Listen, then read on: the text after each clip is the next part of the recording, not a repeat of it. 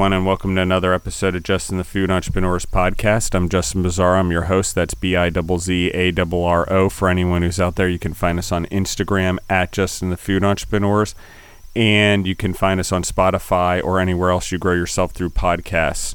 Um, all the episodes are up there. They are being released daily, so uh, you can just check in there. With that being said, I have with us today Julian Gavin of Greenberg's Bagels from Brooklyn, New York. How are you doing today, Julian? I'm good, brother. How you doing? I'm doing very well. So you have quite the story, and and I love it. And I've heard bits and pieces from other people, and we've talked a little bit before you got on. But I'm not going to take away the mic from you. Like, let's just start from the beginning. Like your family upbringing. Like I, I feel like it's very important. You seem like an entrepreneur. You know, sort of. How did this start? Were you always into food as a kid? I guess, uh, or some of those sub questions, but it's all yours, Julian. Okay, yeah. Um, so I have no entrepreneurial background in my family. Um, besides my, I guess my immigrant great grandfather came from Russia, and he started a watermelon general store, but primarily just selling watermelons. Um, um, yeah, so no entrepreneurial background in my family. Everyone's like, oh, like, did your family have restaurants, all that stuff? The answer is no. Um, I was a DJ in my, you know, late teens and up until mid 20s. So I always worked for myself. And uh, when I wanted to transition out of that after having a kid, um, I knew I didn't want a boss. Well, actually, I actually took one job one corporate desk job, and um, that was a great failure. I ended up walking out at lunchtime one time, and that was that. Um, I'm not much of a corporate environment guy myself either, so I'm right there with you, man. Yeah, so basically, I was like, all right, I know I don't want to DJ, and I know I don't want to really work for somebody, so. Um, I had a friend who had left DJing and started an Italian um, sandwich shop uh, which I ended up working in like six days a week for about half a year um, to just learn the game and how to, you know, how to operate with food and, and how to run a business and all that stuff, managing his shop and then licensed his shop and opened it in Brooklyn. His shop was in Manhattan. Um, and then that failed. And then I tried because my background was in sandwiches, so this was Italian sandwiches. Then I tried a Vietnamese sandwich spot because um, I had a friend who was just a really good Asian chef, and I was like, let's come together and and do um, a banh mi spot. So we did the banh mi spot. That failed, um, and then the last one I tried was Greenberg's, and uh, that started working. It wasn't like thriving. So why was... did you keep going? Just out of curiosity, most people would have given up after the second time, I think. And I'm not laughing because yeah. I don't give up, but I just think that most people in the world. I mean, what keeps you going to keep trying in the restaurant business? What's what's inspiring you? I mean, I guess you don't want to work in the corporate world, but what else? Yeah, I mean, I I was so like just personally invested time wise that I didn't, you know, I kind of was just like one thing to the next, like hopping from lily pad to lily pad. And uh, I didn't really look at anything as failures. They were just steps towards Greenberg's. So, I mean, in retrospect, they definitely weren't failures. Um, the first project I invested my own money into. The second, I got an investor.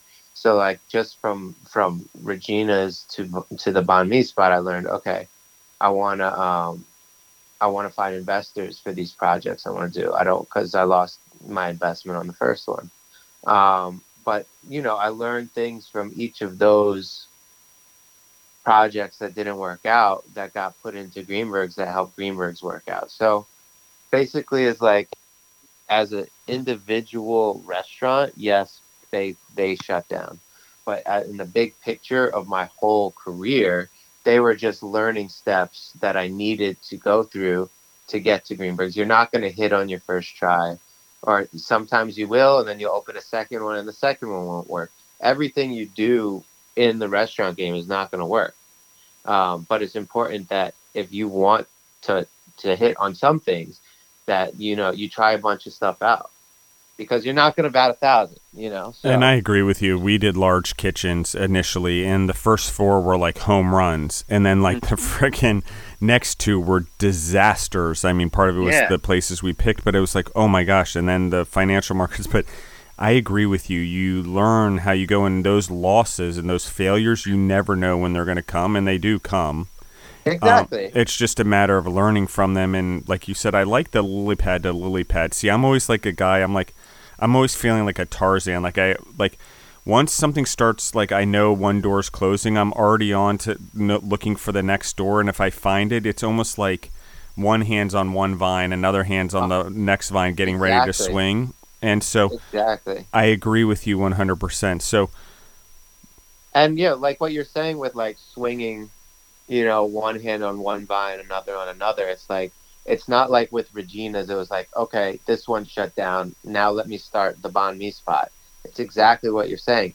While I had Regina's, when I start feeling a little vulnerability there, I'm starting to think about my next project. So there's a little overlap between both. It's like, okay, this one's not working. Okay, close. All right, on to banh mi. Okay, banh mi is starting to not feel so good. Okay, like six months before that closed, I opened Greenberg. So they all overlap. So there's never this like gap of no no operation. Um, and then when the Greenbergs one, which was started in Williamsburg in 90 square feet, um, which I did for a year. So that one had the longest um, had the longest run. You know, towards the end of that year, like I'd say like month nine, I started to feel like okay, like you know, I was still working, you know, on the on the grill, all that stuff. I couldn't get on top of the business.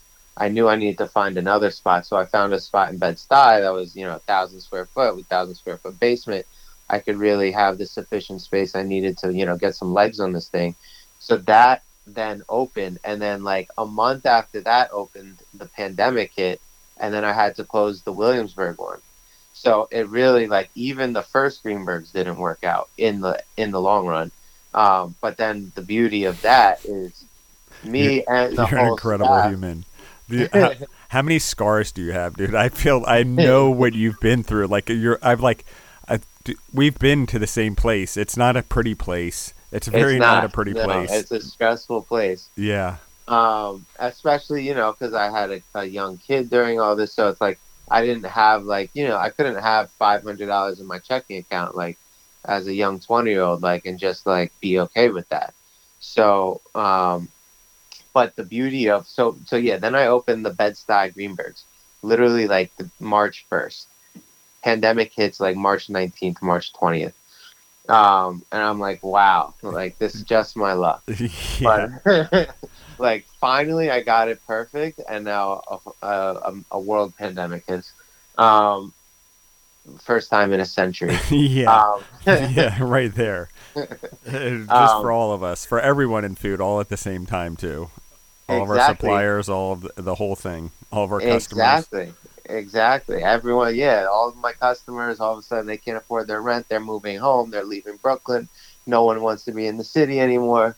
Um, a million different problems, but one of the good things was um, because the Bed Stuy location was brand new, like it was the first time these people were getting familiar with the brand, we still had done it for a year in Williamsburg.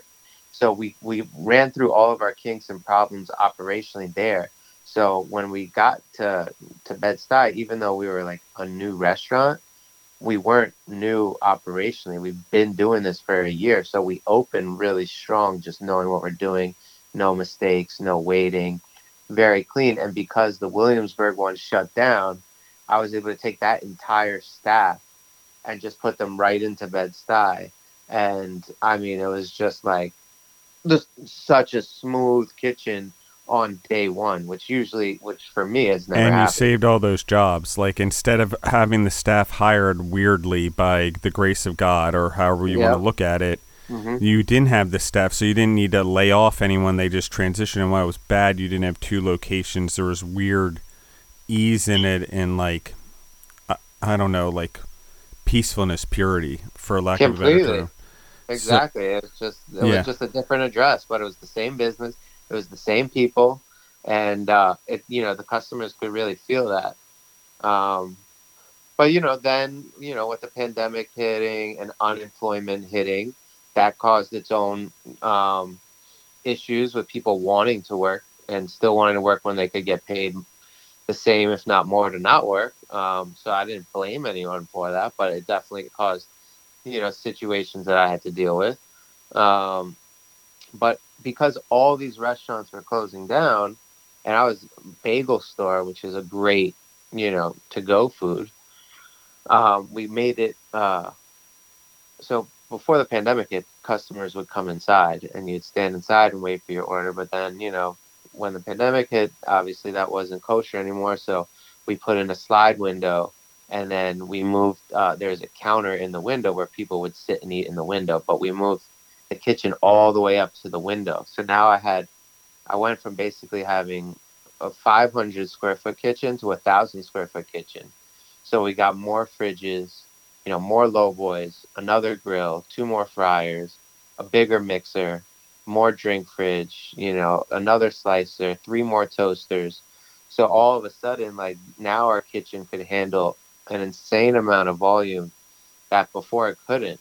So we like we're we're set up to like really grow. So we weren't we didn't need that much kitchen the first month, but now year three in, it's like we use every single inch, and we could have never done it with a 500 square foot kitchen. So it's like a walk through restaurant. So everyone stays outside, no one comes in.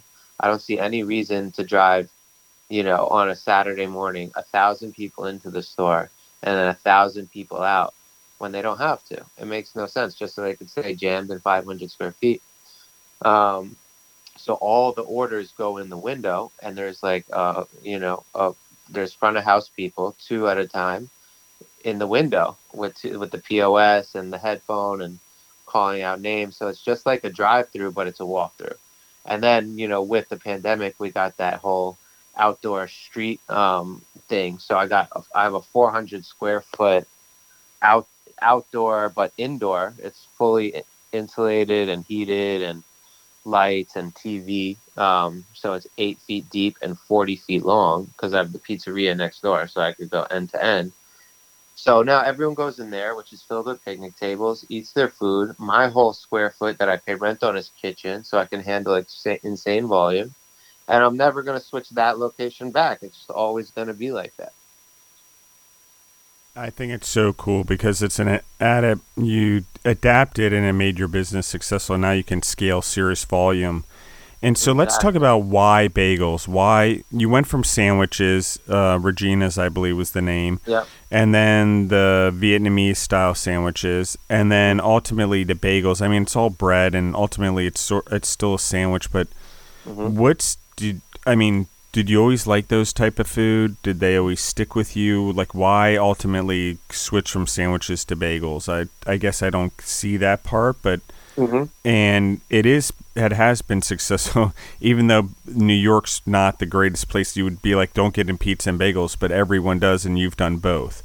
And so yeah. we were not we're going to talk about pizza on the next episode, but I want to talk about Greenberg's as a whole and and how you come up with the names because each one has had a different name mm-hmm. and sort of how do you come up with the menu?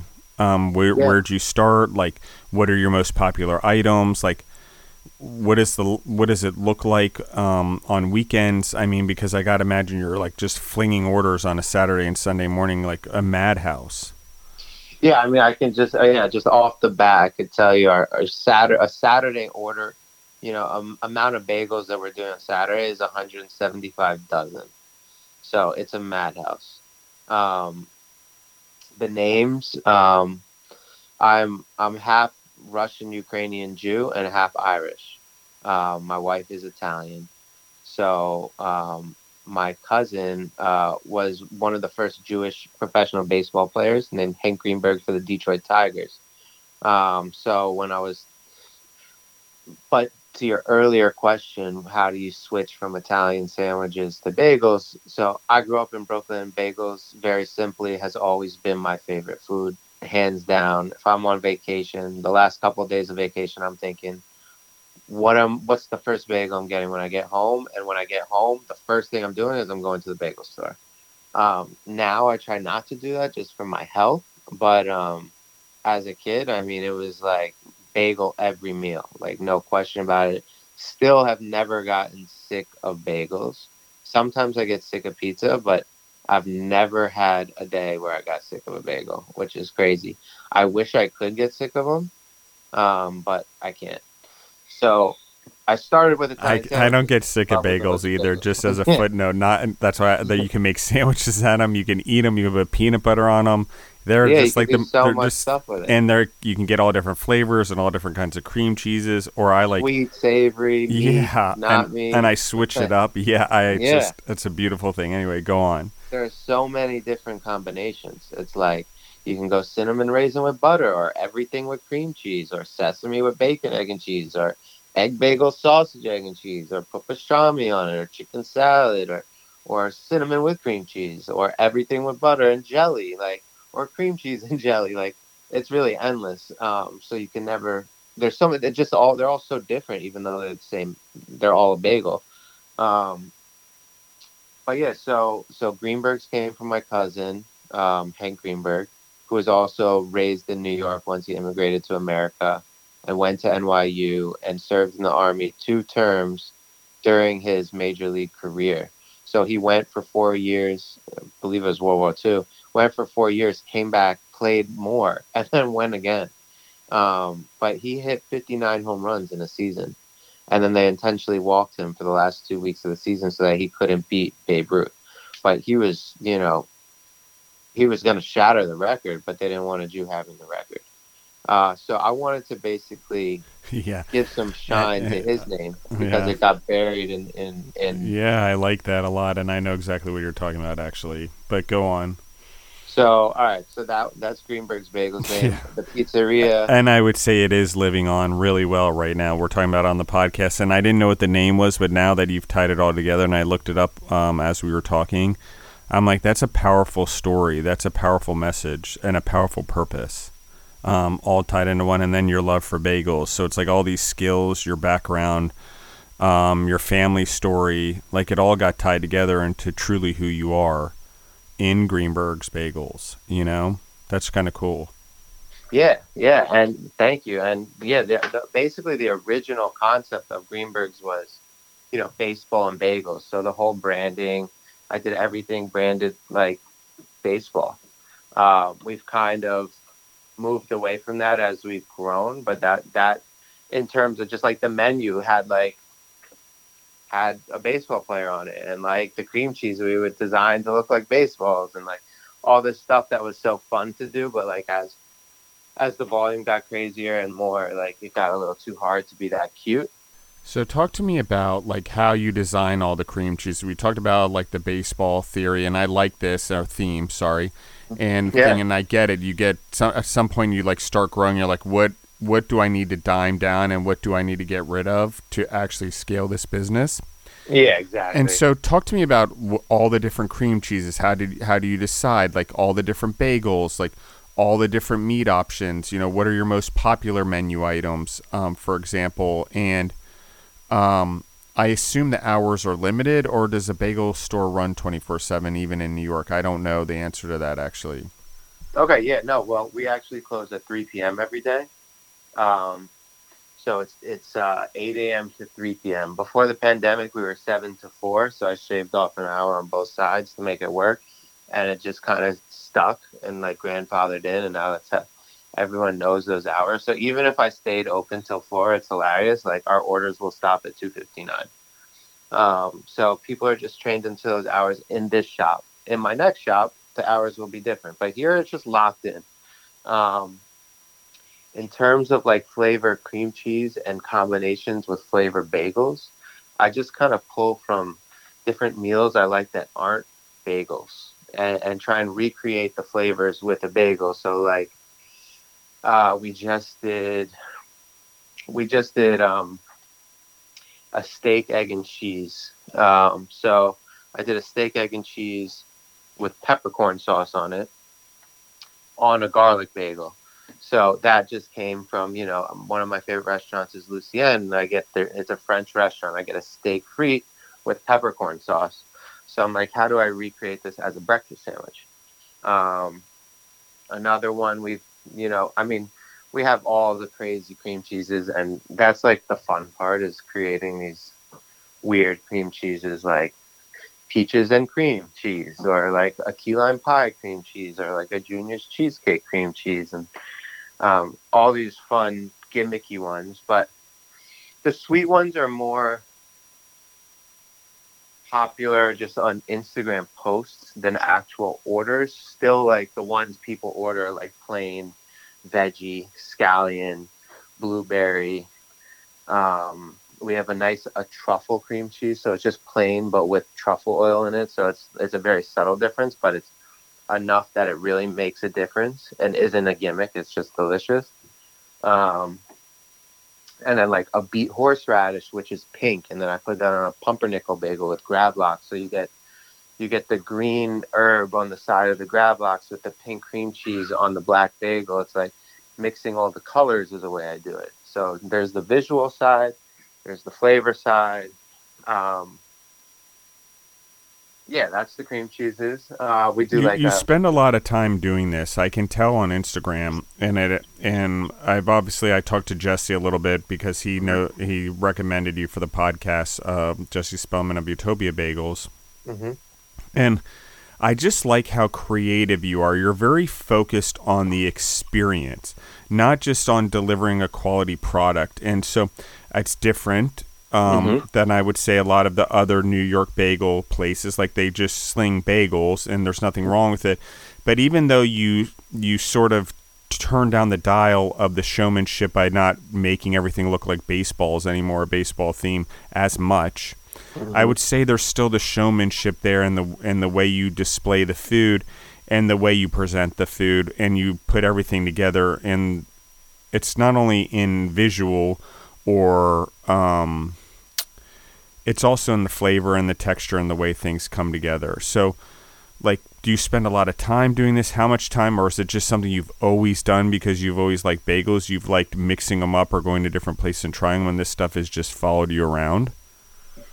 Yeah, yeah. I mean, for me, it's like it's like it's creating a brand and a community more than just a piece of food, like you're saying. Like a lot of the bagel stores that have just existed forever are just bagel stores, and there's not much brand to them.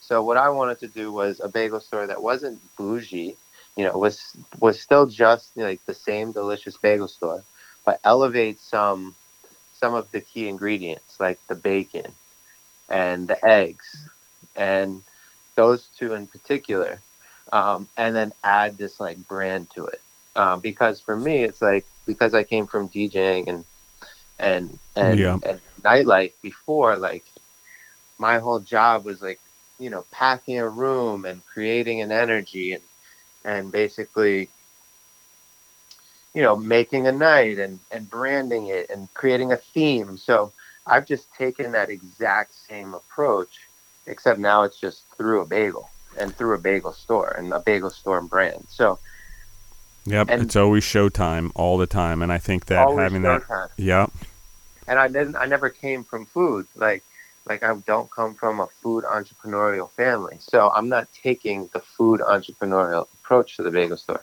I'm taking a different approach to the bagel store, and and I hope that that comes through. I think it does. And um, I do that with the Instagram too. I don't want every single post to be about just the food. I want to show some, you know, the people are coming, the dogs, like merchandise, the process, um, the art of the storefront, you know, not just the sandwich or like the cheese pull. All that stuff is great and I love to mix it in, but I just don't want to rely too much. I like to like weave them all together and keep it interesting. I think you're doing a good job. And I think the food and your product and the branding and the thought that you've put into it and the years of experience that you've had, you you said failures, but they aren't failures, and you said you don't recognize them as failures, and I agree with that mindset. And it's got to you to where you are. And when you said even the eggs and the bacon, you've elevated them. What did you mm-hmm. mean? Well, so I have, you know, free range free range eggs from Paisanos and I get my bacon from Paisanos. So it's like these eggs, I mean, you can taste the difference and you can see in the color the orangeness versus like a pale yellow. The bacon is super thick. I mean, not like not too thick, but it's like a perfect thick, like not a rubbery piece of bacon. And the way we cook it, you know, we bake it first in the oven and then it just like sits in this big beautiful mountain on one of the grills all day long.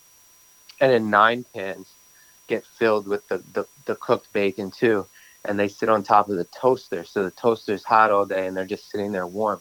So the bacon is just like the perfect crispy, but not not like a cracker, but it's just like the perfect consistency of the bacon. And then you mix that with the nice, you know, orange egg and some real deli cut American cheese. And then you put that on a good bagel. It's just a complete, and we really load the bacon on. Um, we definitely, we definitely would uh, do a little better on our margin if we didn't load the bacon on. But at the same time, I think that's created, you know, you know, return customers and people just being completely loyal to like. Well, it's unexpected. Everyone shaves their margins all the time. Like sandwiches always get smaller. It's so disappointing. I love sandwiches and bagels, and as companies have more success, like you're always worried because the more success they have means the smaller their the meat goes on their sandwich. And I do like sandwiches. Yeah. and I will admit, like there was one week about like a year and a half ago where we switched up the bacon for like um, it was a cheaper bacon. It was it, it wasn't that it was actually cheaper. It was the same price, but it was pre-cooked, so we could skip out on the baking side and just put it straight to the grill. Because usually, if you just put it straight to the grill, it gets too curly and goes up in a ball. So it like cut out um, a big part of the operation, so we could take the baker who is literally we have one guy just cooking bacon all day long. We could take him off and put him on the line, so it got us one less worker uh, a day, which over a year is great. But I started getting texts from my friends like, "Yo, what happened to the bacon? What happened to the bacon?" And like people really noticed right away. I was shocked, and so we switched right back, and that was that. And we'll never switch again. I've run into that so much in my life, and like even in the hospital business, like even the hospitals wouldn't listen. Like everyone's mad. The cafeteria workers are mad. The patients are mad. We need to switch this product back. Whatever it was, it was free range eggs at one time. And then once we switched off of them temporarily during COVID, it was like everyone knew. Believe me, everyone knows the difference. Once you get used to high quality eggs, I agree with you. You know the difference. Same with the bacon.